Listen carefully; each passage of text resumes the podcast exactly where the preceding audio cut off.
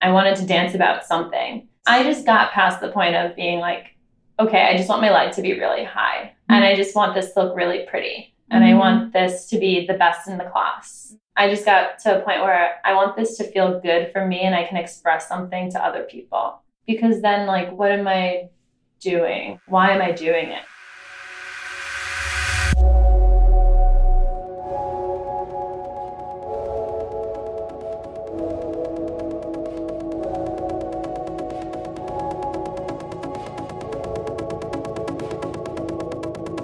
Welcome to This Thing Called Movement, a podcast exploring the medium of movement and looking into how it has the capacity to transform not only our physical bodies, but potentially every other facet of our lives. I'm your host, Marie Janicek a movement guide here to help people find their own unique and authentic relationship to movement through creativity, curiosity, and self expression.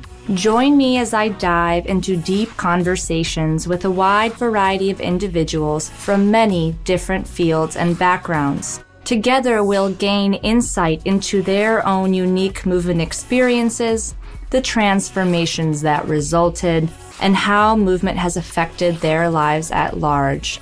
I hope these recorded conversations will inspire and empower you to find your own unique movement journey in your life in your own way.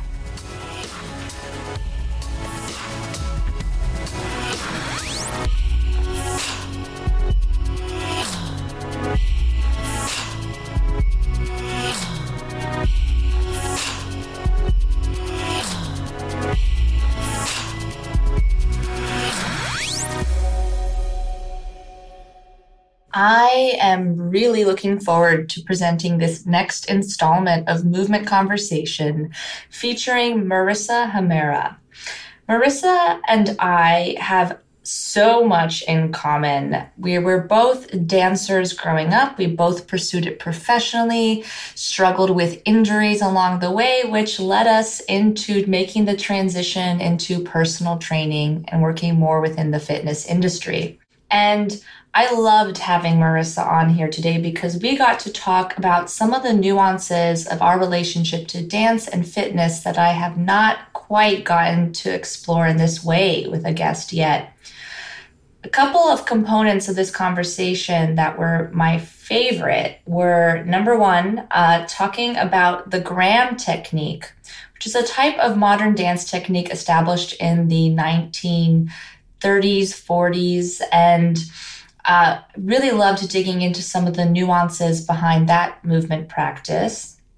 We also talked about the importance of diversity in movement and how, in both of our experiences, diversity with a ton of different movement practices allows us to be far better in all of them as a result.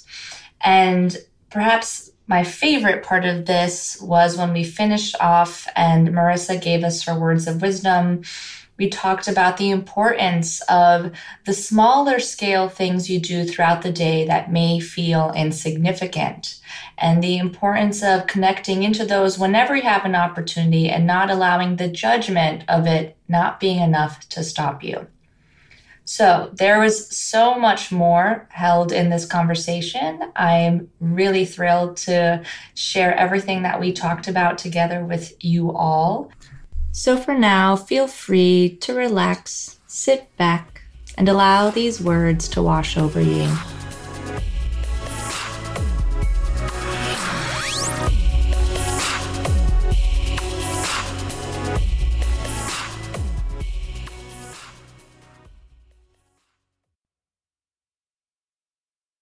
Today on the podcast, we have Marissa Hamera, who I had the pleasure of meeting very recently. just a week ago. Yeah, just a week ago. now we're here, which is super exciting. Um, but you are heavily involved with Proceedos, right? You're part of uh, the direction of education, correct? Yes. And you're also a former dancer. Yeah. Maybe even still currently. Dabble in it now. so, why don't you go ahead and just give us a little synopsis of who you are, a little bit about your movement journey, and we'll go from there. Yeah, sure. Well, thank you for having me. Of course. Um, I'm happy to be here, especially since I've been following you for a while. So, yeah, so my movement journey started when I was, I mean, as a baby, right? So, Mm. started all the way from there. But when I was three, my mom put me in dance because I was a fat kid.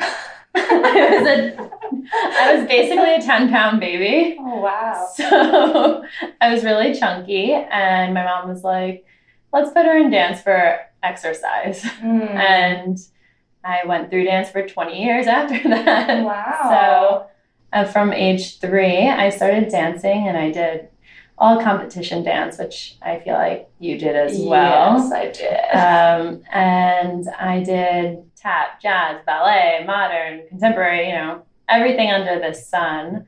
And had a great time doing that. In the middle of that, I did some gymnastics as well Hmm. and competed in gymnastics, which I really loved. But then it came to a point of you have to pick one or the other yeah.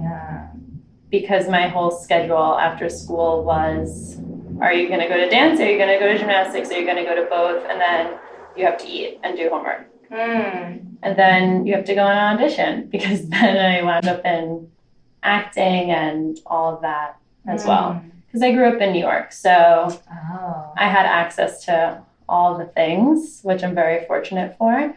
Um, and then in high school, I went to Performing Arts High School and I wound up majoring in dance. And that's when I really fell in love with the Graham technique and started to find myself in this whole modern dance world. And I had to get into ballet because my ballet skills were not up to par. and actually, I started hating like all every ballet class just because I wasn't good at it. Mm. And dance was something that just came so natural to me Mhm. In all the other like categories of dance Yeah. but not ballet. So that was like, I hate this type of movement. I don't want to do this. It's so rigid. Mm. And those hour and a half classes were like the most dreadful hour and a half classes of my life. And after high school, I decided, okay, I either want to become a pharmacist because I liked chemistry, Okay. or maybe I'll go the physical therapy route and gear it towards dancers, or I'll just go to the Graham School. so I just went to the Graham School and had at least three hours of a Graham class every day, which is really taxing on your body after you're doing it for four years prior Yeah. Because then I even found myself in an after school teen Graham program Mm. before diving into like the professional training program. So I just wanted to keep moving and I just wanted to keep going with this contraction and release of Graham technique and it just felt good on my body and so feeling good in those classes and mentally I felt good because the girls in these classes were a little bit thicker than the Mhm. average dancer. Mhm. So I felt like, okay, this is my home, this is where I fit in. And then three years there. And after that, I danced for a couple of companies. And from there, I was really injured. As most dancers. Yeah. I was fighting through so many injuries at this time, too. So when I was even in high school, I was having so many cases of plantar fasciitis Mm. My left foot was just a disaster. And then it was my right, and then it was both, and then it was my SI. Yeah. And I was going to a chiropractor since I was 13 at the time. Wow. Yeah. One or several? I was going to one, Mhm. and I'd see her like twice a week because I feel like that's also one of those modalities that once you start it, you can't really stop because you Mhm. just want that crack, you just want that adjustment, or yeah. you just want to feel a little bit better. Mhm. So I spent a lot of my dance career also sitting and watching. Mm. and taking notes. But it was really cool to just sit back for a little and watch other people move. Mm. And I really loved seeing other people's movement and being like, oh, they could have done this a little differently. Or, you know what? let me reflect back at myself and think about how I do that movement and where can I take that? Can I take it in a different direction? Mm. So, yeah, injury led me into the personal training world. Yeah, kind of like me. Yeah. As I feel like it's a really natural path for a lot of dancers. Mhm. And I wound up touring in Berlin and Edinburgh. I performed in the Fringe Festival. And from there, I said, you know what? I think that there's something else that I want to explore in exercise because it just became so into my everyday life towards the end of my dance career Mhm. because I needed to do something else. Mhm. You know, you research a little, cross training is good for dancers. Yeah. All right, I'll go to the gym. yeah. I'll do whatever I feel like I want to do there. Mhm. Had no idea what I was doing, but I went. So I'm like, this is cross training, Yeah. whatever. Yeah. And um, after being in Edinburgh, I came back home wanting to work in fitness. So I got a job at a front desk Mm. at a studio that was down the block from my house. Had no idea what it was called. It was on Craigslist. Okay. And I'm like, I'm just gonna go in. so I walk into the studio and it's beautiful. And they're doing this movement that looks like dance, but they're exercising. Mm. And it doesn't look like a bar class, but it looks like really broken down movements of dance technique. Mhm. That is where I met Jason, my husband. yeah, who's in the corner. oh. And while I was there, I just worked the desk. I worked my way up to management. And I had this desire to teach because I was also teaching dance to students. Mhm. And, you know, it wasn't like I wanted to keep fulfilling this whole dance thing for much longer. I knew that I didn't want to, and I wanted to really dwindle down and sort of how can I give the movement techniques and the things that I learned through my ups, my downs in dance to other people? How can I help other people move better? Mhm. And that's what they were doing at this studio, which is called Model Fit.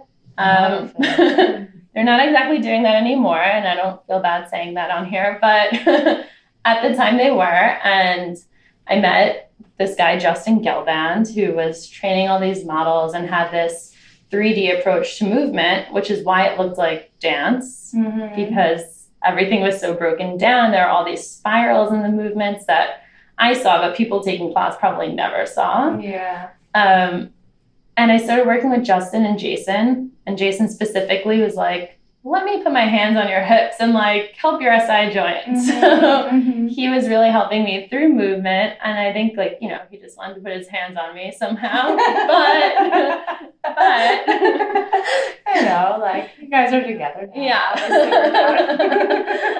but it did like everything we did together through this 3D movement helped me and it was the best year I spent dancing because I wasn't in pain. Mm. I felt like I could just maximize all of my movements to this place that I couldn't really go before Mhm. without being in pain or without faking the movement Mm. just forcing it. Uh, and this 3D movement was from the Gray Institute. So then I started to find, okay, this works for me, works for these other people in class.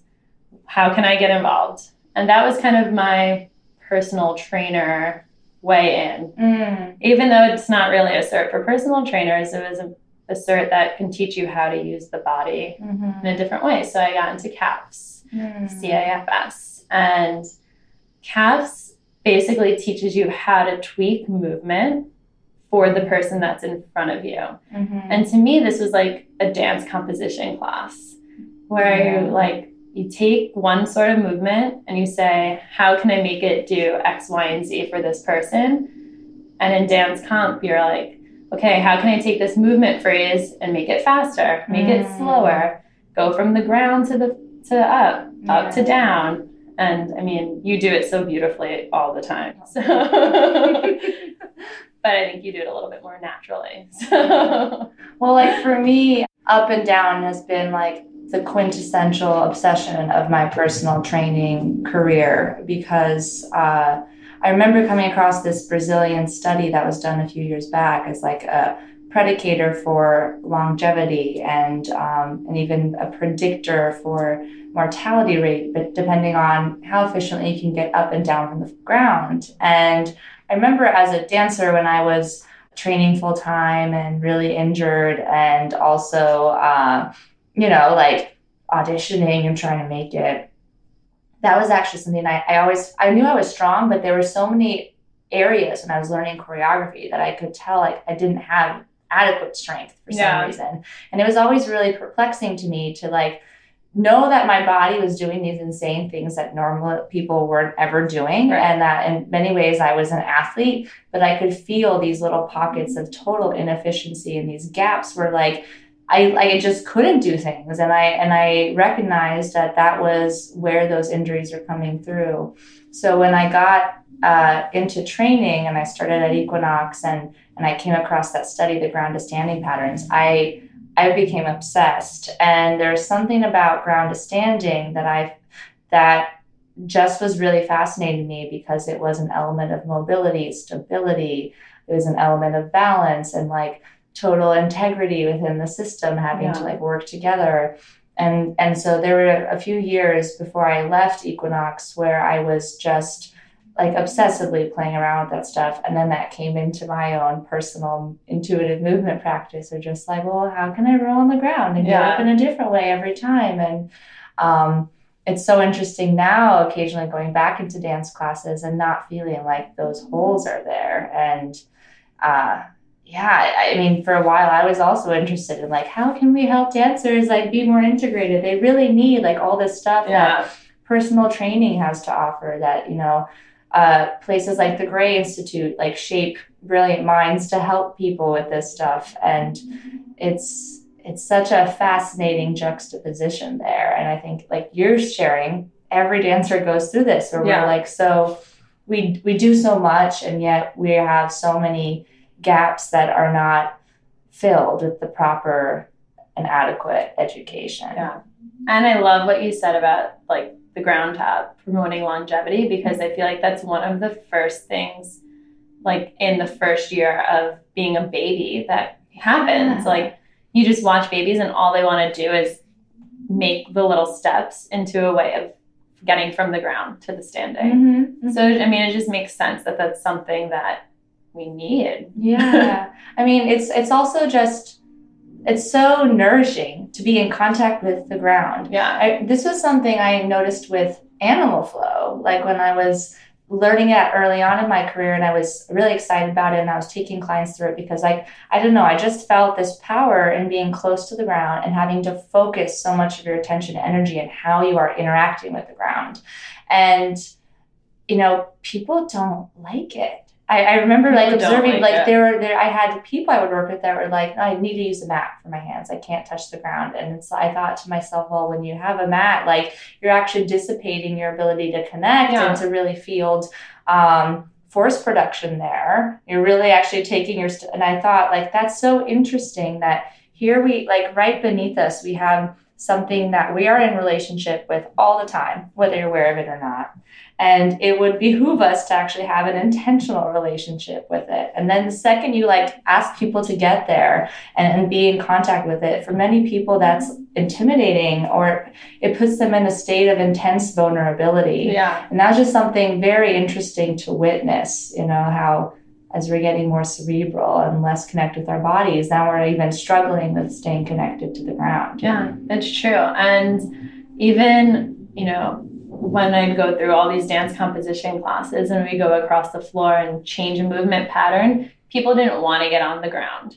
But it was something that I noticed other people weren't doing. So I'm like, okay, I'll go there. Mm. And I would always be like, Marissa, great job. You went on the ground. So I felt like, okay, the ground's kind of my thing. Yeah. I'm cool with being down there. Yeah. And yeah, I mean, the ground connection mm. is pretty, it's beautiful and not a lot of people explore it. So for those listeners, get on the ground.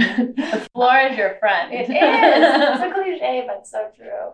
Well, I mean, it's interesting because you are most of your dance experience is rooted in through Graham. Yeah. I only took like maybe a semester of Graham technique in college before that professor left, um, and then we didn't have it available to us anymore. But I remember Graham technique was just so humbling because I mean, we were on the ground all the time. Like you said, it's like the curve and the release and like the the like tiny little adjustments you had to do. And of course, most of it was seated. Like that's how the warm up starts. Yeah. And me with my immobile, tight hips, like I couldn't actually like do most of this stuff despite being like flexible and dancer athletic. yeah. Uh, so I would love for you to like kind of dig more into some of like what fascinated you about Graham, what like pulled you in, like what you loved about it. Yeah. Like just flesh out your experience there. I mean, definitely one of the bigger things was the body type. Like, to be honest, first of all, just going around and watching dance performances,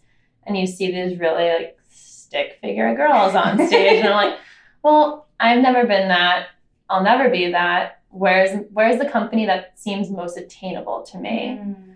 And when I would watch the Graham Company, that kind of like resonated with me. Mm. But at the same time, their movement was just so beautiful and it seemed so natural. And you can just see now looking at it with like, you know, a trainer lens on it or Mhm. someone just a little bit more into the science of it, you see like all these fascia line pulls and Mm. it's a lot about opposition and Yeah. the body working in two different forces and someone pulling you up here and someone pulling you down there and Mhm. having two different roots. So now you look at it and you're like, oh, well, if they couldn't stretch all the way through that bottom left leg, that right arm wasn't going to stretch all the way up either. Mm. But anyway, looking at this movement just from a dancer lens, I was like, that's really just beautiful. It's and it was something that I just wanted to connect with a little bit more. Mm. Modern and like competition school was something that I was good at, Mm. and being good at it just made me want to do it more. Mm. Like I said, I really wasn't into ballet. I wasn't good at it, and I think I wasn't into it because I wasn't good at it. So I mean, I always hated ballet too. The only time I started to really enjoy it was actually through a professor at Barnard College.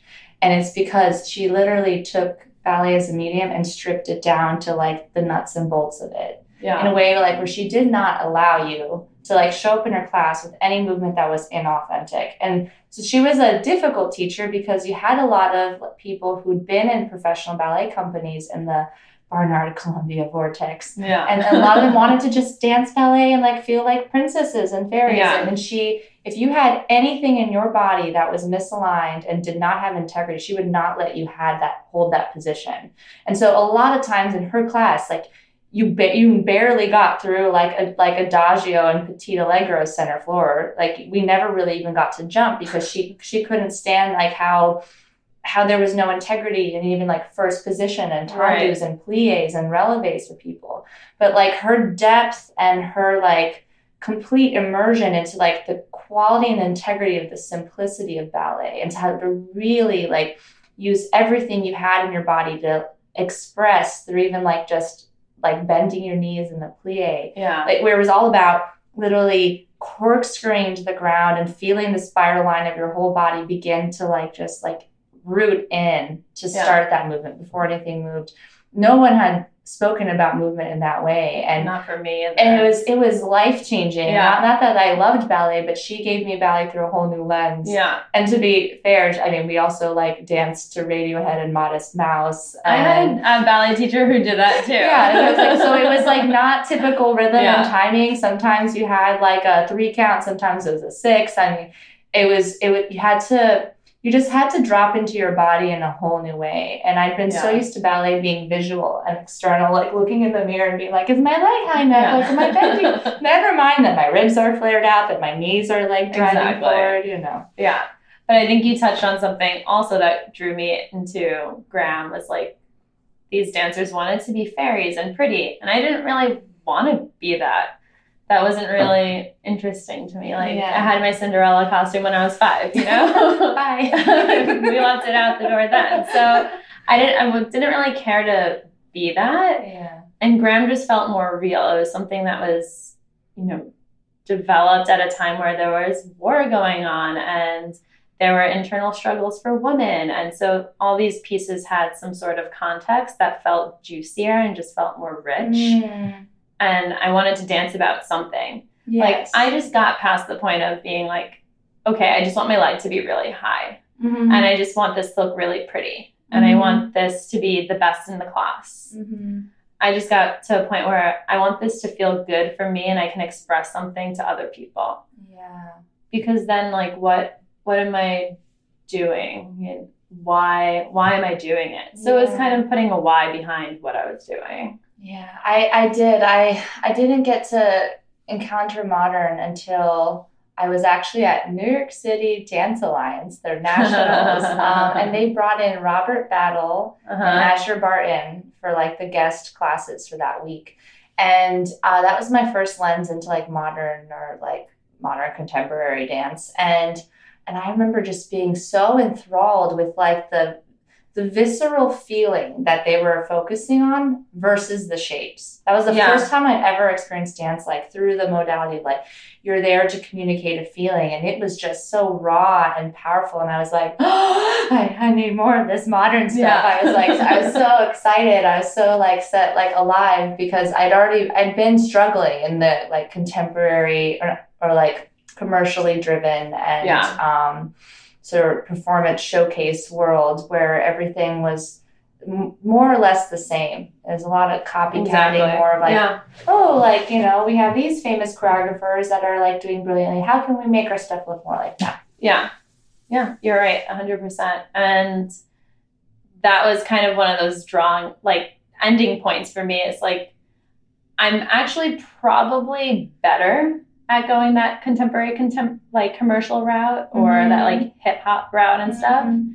And, you know, I tried out for, like, the NBA dance teams and all that and made it to finals and I never got quite there. And I really think it's just because, like, I didn't really have anything to give besides a high leg. Yeah, yeah. and at, at some point in your life, it's like, or I mean, for some dancers, you don't get there, but for me, I just got to the point of like, I want more than a high leg. Mm. And so, Graham technique, when you're really rooted into the ground, you find this connection with yourself that, like, for people who don't know, you do start every class on the ground and then you work your way up to standing and then you work your way across the floor and then you work your way into all the repertoire but the floor stuff is so about your pelvis initiating movement and that being this driving center Mm. of where movement begins Mm. and so to feel that heavy pelvis on the ground, but feeling your head up in the sky or somewhere else in opposition. And like you said, like that's this whole side thing. Like Mhm. this side head thing doesn't happen if that right hip doesn't move. Mhm. So there's really no faking this movement. At all. At all. And when I had SI pain and all of that, I was going to gyrotonic. I was going to all these places to like help fix Mhm. that. Although I think the root of the issue is probably down in my feet now that I look at it. but at the time I'm like, I just need to fix my pelvis. I just need to fix my pelvis. Yeah. And and I mean the movement just felt so raw and felt so real and natural. And I don't even know how it felt natural because my hips weren't like that open either. yeah. But No, I- everything else just felt it felt so good in my body. I just, like I said, it was humbling for me, and I remember because, like you said, there's no faking it, and and there there is like an intensity and a vulnerability that the being in contact with the floor presents, especially when your only movement that you're starting with is like sitting on the ground. Yeah. So your hips are your point of contact. You're creating opposition through your whole spine and your head and neck, and that's where those are those tension points you're talking about that you're maneuvering to create movement. I mean, how often is like your main modality of movement between your pelvis and your head exclusively? Right. Like, never, because we always get to like help out with our limbs. Yeah. So it is such a, it really was so humbling because I just realized how little I knew about my body in this relationship. And, and like you were saying, there is an element of just that being connected to the ground from that point and that being where you're developing the movement from. It's, it's really eye opening. Yeah. And if your breath wasn't even integrated into this movement, that was kind of probably one of the first times I really noticed breath and movement go together. Mm. And if that breath isn't there, the movement quality is different. And you can do it without the breath, but you're going to have a totally different movement. Yeah. So every class, it was always starting with the breath, then starting with the breath in relation to the pelvis and like dropping your breath all the way down there. And then when you're taking that inhale, exhale, you're really feeling it through your body. So if you're not feeling that, your release is not going to be as strong. Your Mhm. contraction is not going to be as strong. Mm. And I mean, breath is probably one of those things I could personally play with a little bit more in my movement practice today. Yeah. Now that we're talking about it, I'm kind of jotting mental note. But yeah. how do I integrate this more? Yeah. but it, I mean, it was just something that felt real. And like life starts with breath, life starts on the ground. Mm. Graham started there too. So that was that whole lifetime for me. Wow. Ah, so much richness there. I, I just Yeah. reflecting back, but I would let's let's take things in a slightly different direction. so Let's as go. you, as you know, I'm obsessed with the concept of movement and how it has completely different meanings to each individual. Yeah. So if you'd be kind enough to share your definition or your viewpoint of what movement is and Yeah. what it means to you. Okay, so yesterday I started thinking about this whole movement versus exercise thing. And it was really one of those moments where I was walking down the street having a coffee and I'm like, I'm having a brilliant thought. And like, I listen to other people have these moments and I'm like, that's not real. But I had it and it's real, so it can happen. so I started thinking movement really, like, it is literally life. Mhm. It is life. And without movement, things start to die yeah. or just go flat. Mhm. Even like someone who is paralyzed has movement going on inside, internally, Mhm. between the organs, between the blood. All of these things are moving, moving. And once those things stop, life ends. Mhm. So without, you know, some movement that's going on inside, movement that's going on outside, we're not alive. Mhm. And so movement can come in so many different ways too. And I think that that's something so beautiful that you showcase on your podcast. Like movement is a step, movement is doing a squat, movement is anything going on inside the body, putting food in the digestive system. Mhm. Like all these things are moving around. Mhm. And I think it's so beautiful that it changes so often. And when you just start to look at all the places that movement comes from and ends with, it just it changes all the time and there's so much variation in it, Mhm. which is part of why I love Presidos and all the movement we do there. But I feel like it's really hard to put one definition on movement Yeah. because it does change so much. But I was really thinking about this like, what is movement versus exercise sort of thing? Okay. Because Presidos as a company, we've been like talking about when we're teaching education, do we call it these are the exercises or are these the movements? Hmm. And I, for the longest time, I was like, it's the same thing. Why, why do we have to really think about something different? It's the same. Who cares what we say? And Jason would be like, you know, movement sounds a little more physical therapy. Exercise sounds more trainer. Mm-hmm. Agree. Mm-hmm. But then yesterday, as I'm drinking this coffee, it hits me that I think exercise is more of a task that's given, and movement is what's needed to complete that task. Ooh. Do you like I do like that. I really do. And so I started thinking like there's like the many forms of movement, there's many forms of an exercise. There's, you you know, you have a homework exercise Mhm. in school. You have an exercise that I'm giving you complete this squat. Mm-hmm. You have an exercise for so many other things. Mm-hmm. But if you don't have the movement, how do you complete that exercise? Mm-hmm. If you don't have that internal movement to want to change and do something, how do you complete that exercise? Mm-hmm. So I think movement's really that foundation in order to complete a task. Mm-hmm. Yeah, it's almost like uh, an exercise is like a framework, and Yeah. movement is the stuff that fills it. It's Exactly. exercise is a mold. Exactly. Uh, movement is whatever you put in there, right? And, Yeah. and that and like that can change, right? There can be tons of different mediums you put into that mold, whether it's concrete, whether it's you know cookie dough. I don't know, like. um, but it, exercise provides a framework, and it to me, this is like one of the most fascinating things uh, about words is that we use them to create a specific clarity, but at the end of the day, they are so rarely clear because you know the actual definition differs from the usage and that that usage has been misappropriated depending yeah. on where it's been used and then of course you have people's personal relationship to these experiences and these words and and the surrounding consciousness around them and then that changes it entirely yeah, yeah. so like uh, i i geek out a lot over how in many ways like words are so important, but then there's such a futile way of communicating. And but I love that distinction you made. I've never heard that before, but I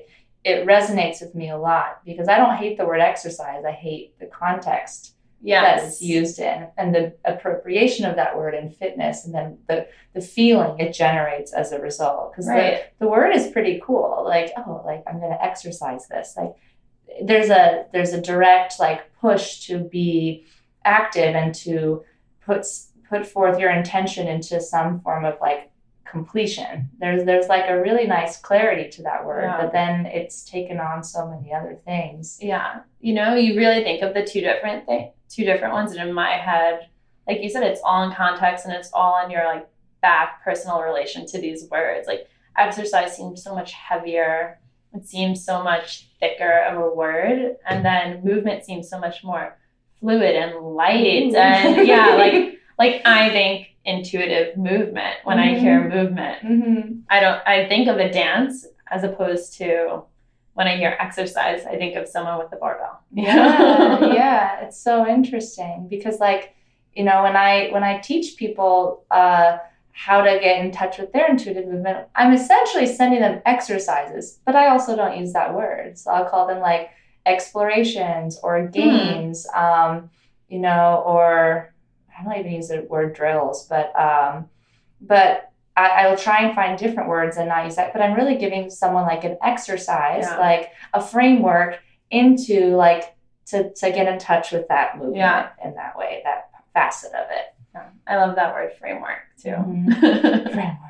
I was talking about Madonna last night with some friends, so strike a pose. For those of you Just who are listening, couldn't see this voguing happening. oh man, that's that's really good. Uh, so movement is life, and then like looking at the distinction between exercise and movement. So taking things down a little further, yeah. What would you say have been some of the greatest gifts that movement has given you? Well, I definitely think it's first off, like selfishly, it's the ability have, to have dance on stage. Mm. And that's like a feeling I miss sometimes. I love that, like being in the wing and waiting to just go on stage and perform and just be this like creature on stage that shows like a whole nother light to mm-hmm. the audience. But more selflessly, I feel like I've learned so much through my my whole movement practice that I've been able to help give a better movement quality or better life quality to people mm. that I work with when I'm training. And like that's that's a joy in itself. Like I just love seeing other people light up. So I love when I can just, you know, help a hip move a little better and then their lunge gets a little bit better and they're mm-hmm. happy about it. Mm-hmm. Or help a foot get a little bit better and when they're walking down the street doesn't hurt anymore mm-hmm. like those things i personally am so grateful that movement has given me because i just love helping people mm-hmm. and i can't really imagine myself doing it in another way besides movement mm-hmm. something that everyone's doing all the time no matter how you look at it in the gym outside the gym on the street you know just around your house mm. and if you don't have some sort of movement practice or you don't have some sort of everyday movement going on i don't know like what what are you doing so like i feel like i can help with that part in people's lives mm-hmm. and that that is a good gift for me yeah like the ability to be of service yeah yeah, yeah. i don't i just don't think that there's something else i want to do mm. Well, like, what have been some particularly enchanting moments that you, where you've been able to sort of bestow gifts of movement in your work? And like, do you have any specific memories that come to mind or anything that was like particularly gratifying when it happened?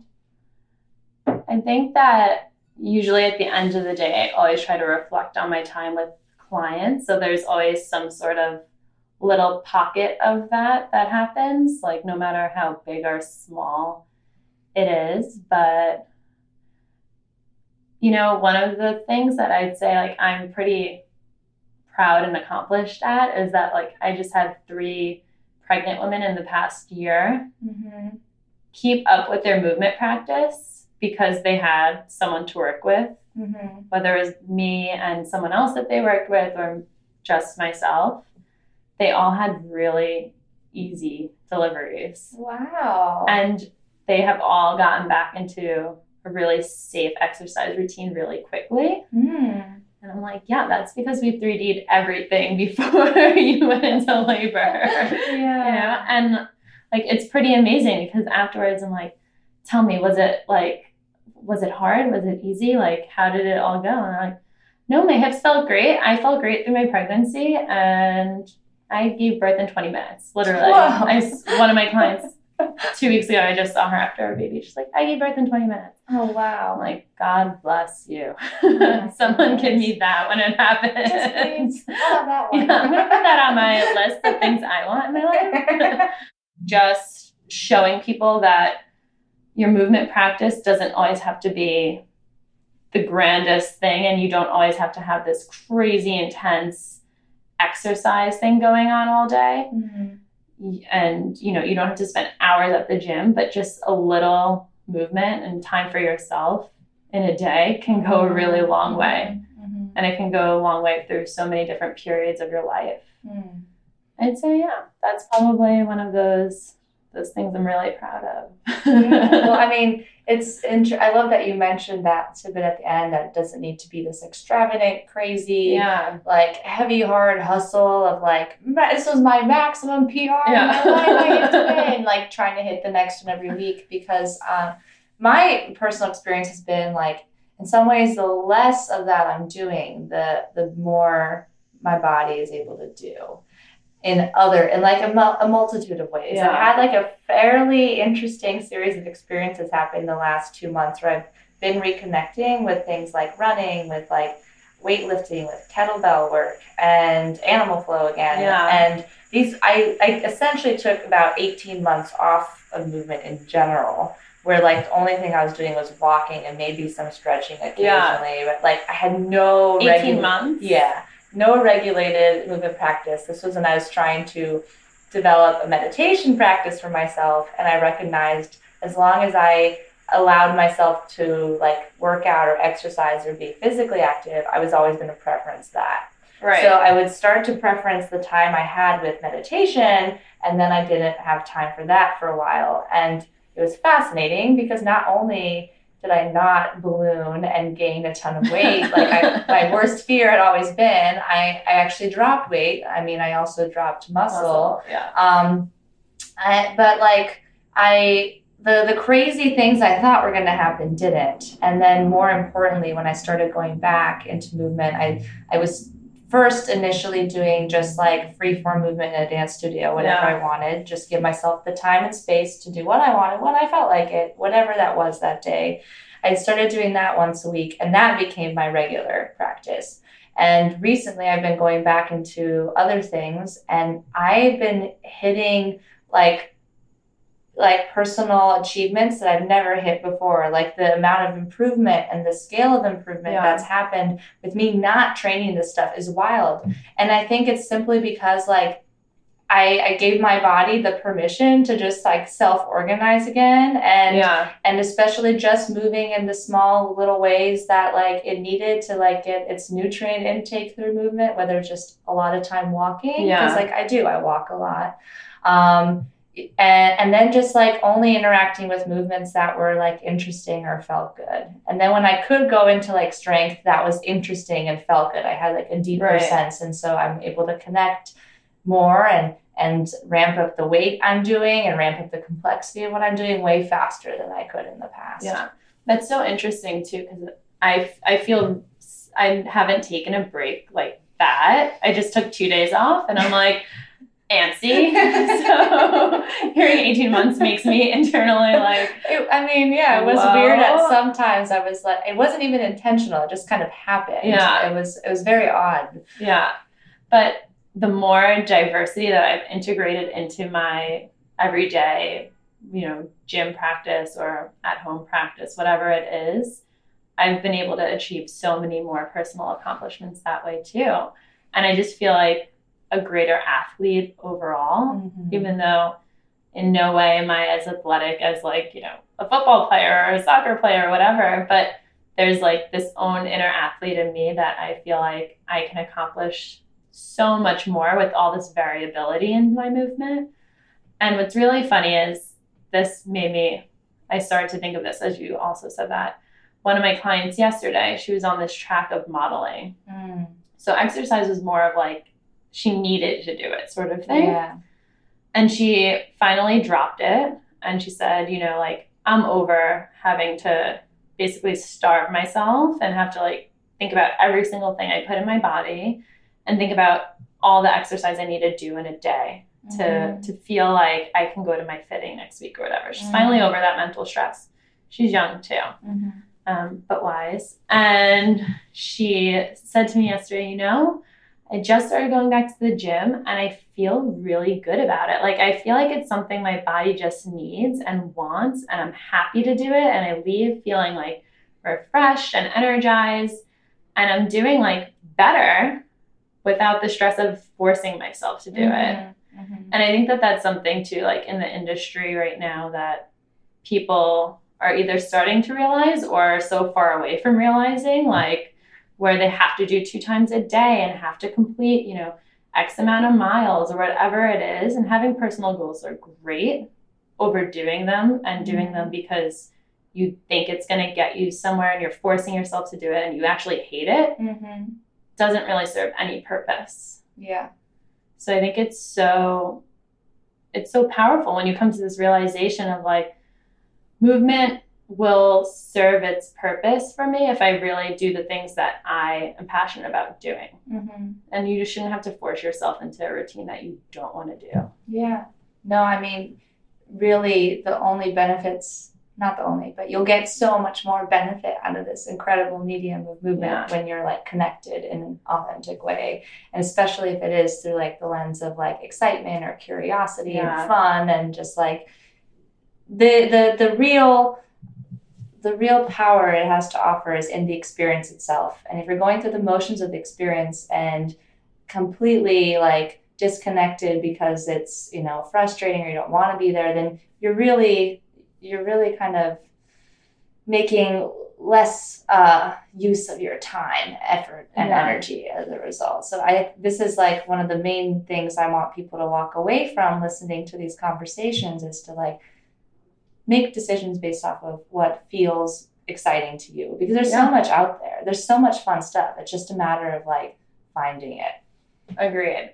I have a question for you. yeah Not to interview you or anything, You are but has has your movement practice been separate from your meditation practice, or are they somewhat combined? Oh, I think there's a lot of crossover. Yeah. I mean, uh, when I was learning to meditate, I recognized there was something very interesting in that I've been relying on movement as like my hit of endorphins and feeling connected to myself my whole life. Yeah. So for me, the thought of sitting still and not moving was um, kind of scary because I felt disconnected from myself. And Right. at the same time, if you look at what sitting in a still seated meditation practice is, it's just the other end of the spectrum. It's not Right. any less movement than that. It's just yeah. movement has shifted, right? And I thought this is actually probably the thing I need, despite like having a lot of fear and uh, difficulty getting myself there. So I pushed myself there.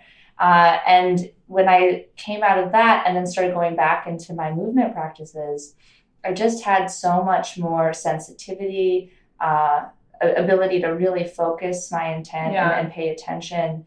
And uh, now when I like go into movement, I can actually find ways to get into that same feeling state through the movement side Yeah. just like I can through the stillness side. And I think that was just a really beautiful experience for me to uh, find my way across the spectrum of from like movement to stillness Yeah. and to be able to integrate them both. I love that. I'm quite jealous. well, you're, I mean, you're welcome to. I can give you pointers in Okay. terms of what I did. Yeah. I'll take you there. Great. I have a little problem sitting still. So I mean, I think we all do. Um, there's something about stillness that feels like death, right? Yeah. Like if movement is life, then stillness feels like death. And I also think there is some like conditioning of being lazy or like the need Yeah. to be productive, the Right. need to continue moving to like be getting closer to what you want. If you're not moving, you're falling back. And uh, and the second you do sit, like it, there's a lot of stuff that comes up about all that. And and then there's also the in some ways this inability to really just be there with it Yeah. because your brain's running and running and running. I mean, that was hard. It probably took me a good like six months of working through that Really? consistently.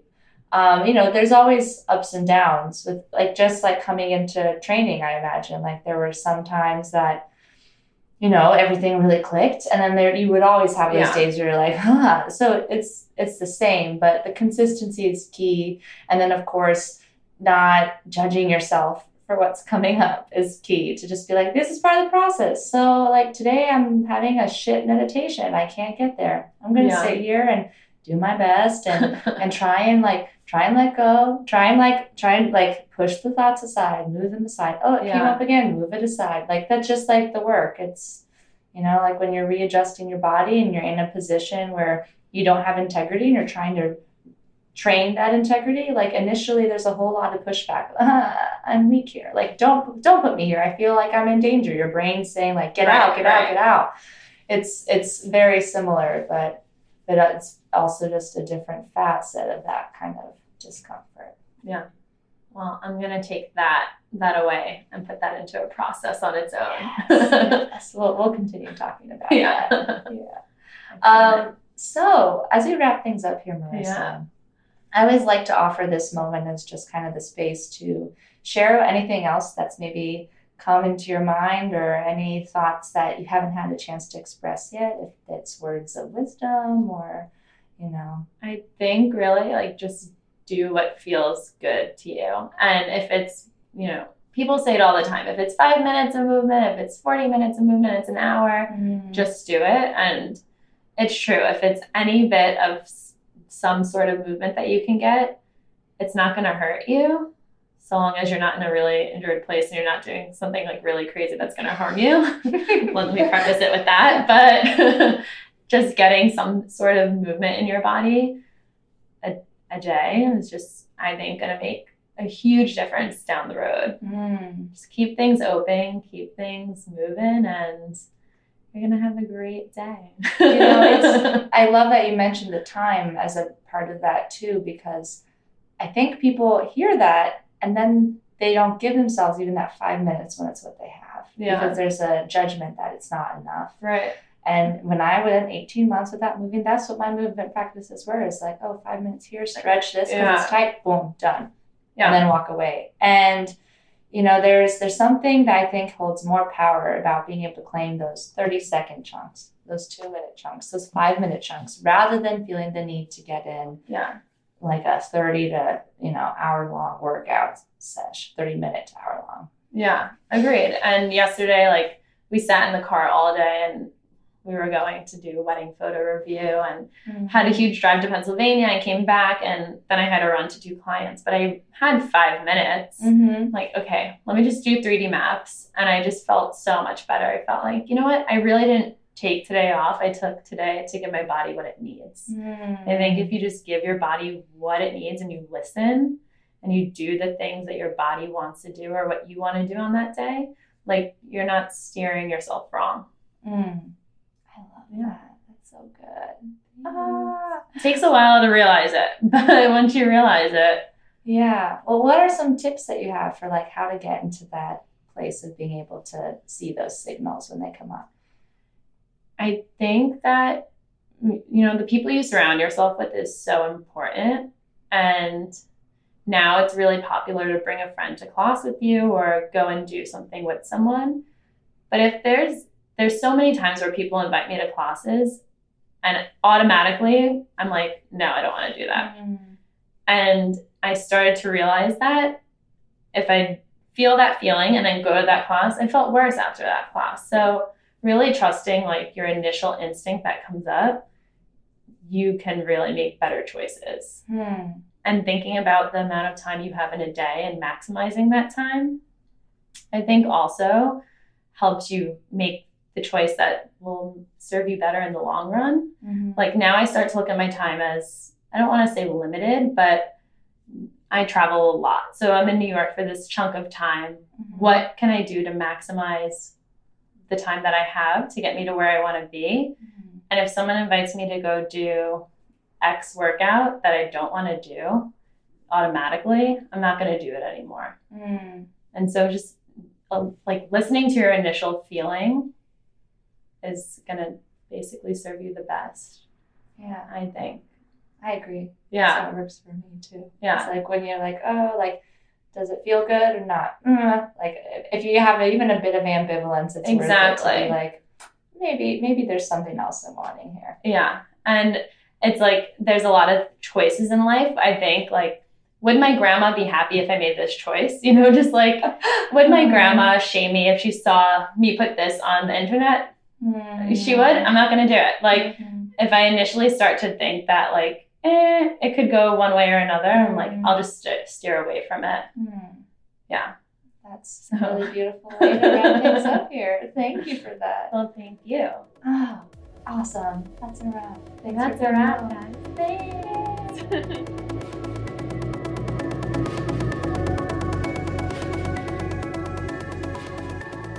Thank you so much for tuning in to this week's episode on this thing called movement. I'm your host, Marie Janisek, and if you're interested in connecting with me directly, you can find me on Facebook under the name Marie Janisek and on Instagram at Marie Janisek.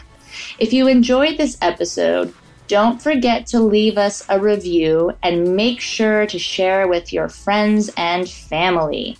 In the meantime, I can't wait to connect with you all next week when we bring on our next guest. Until then, make sure to get out there and move.